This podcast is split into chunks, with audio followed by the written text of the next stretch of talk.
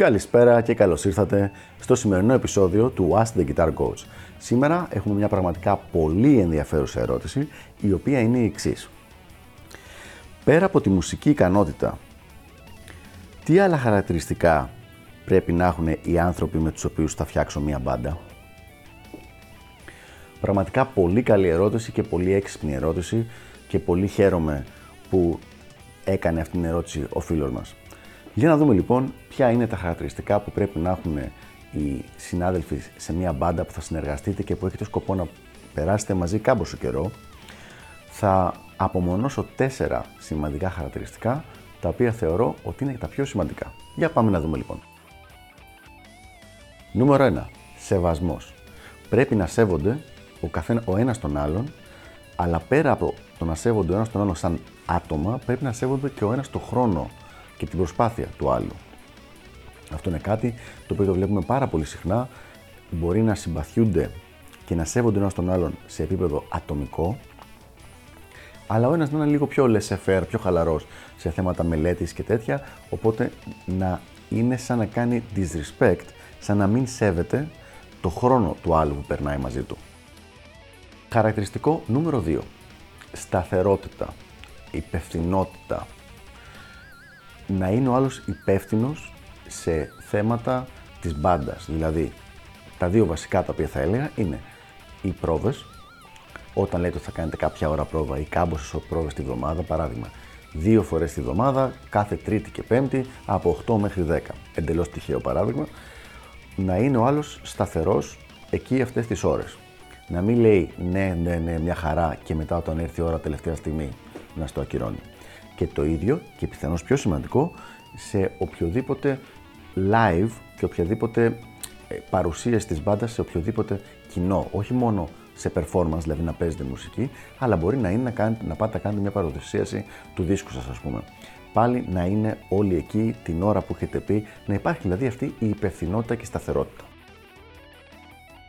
Το τρίτο, Κάτι το οποίο το θεωρώ πάρα πολύ σημαντικό γιατί δεν είναι και πάρα πολύ συνηθισμένο ανάμεσα σε μουσικούς και σε καλλιτέχνες γενικότερα. Η συναισθηματική σταθερότητα.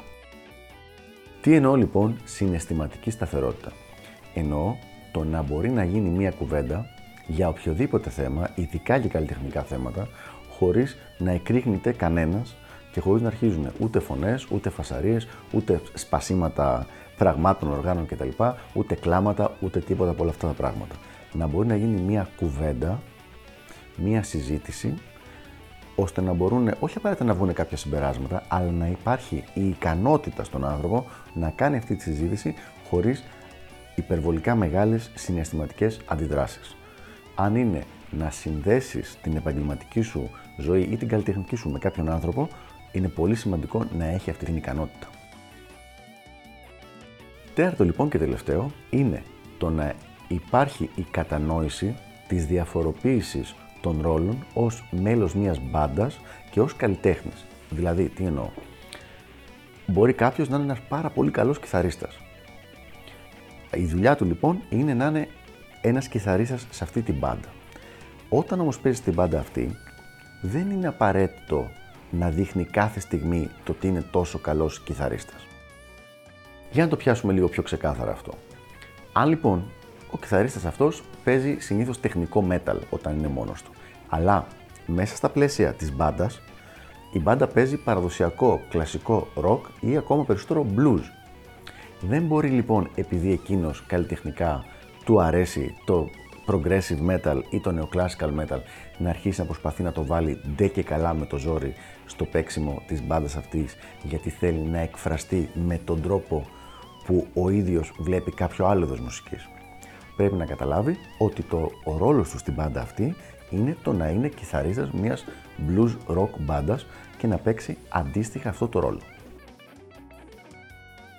Αυτά λοιπόν είναι τα τέσσερα χαρακτηριστικά που θεωρώ ότι πρέπει να έχει κάποιος άνθρωπος, κάποιος καλλιτέχνης για να πεις ότι μπορείς να φτιάξεις ένα συγκρότημα μαζί του, μια μπάντα ή για να είναι μέλος σε ένα συγκρότημα που έχεις φτιάξει.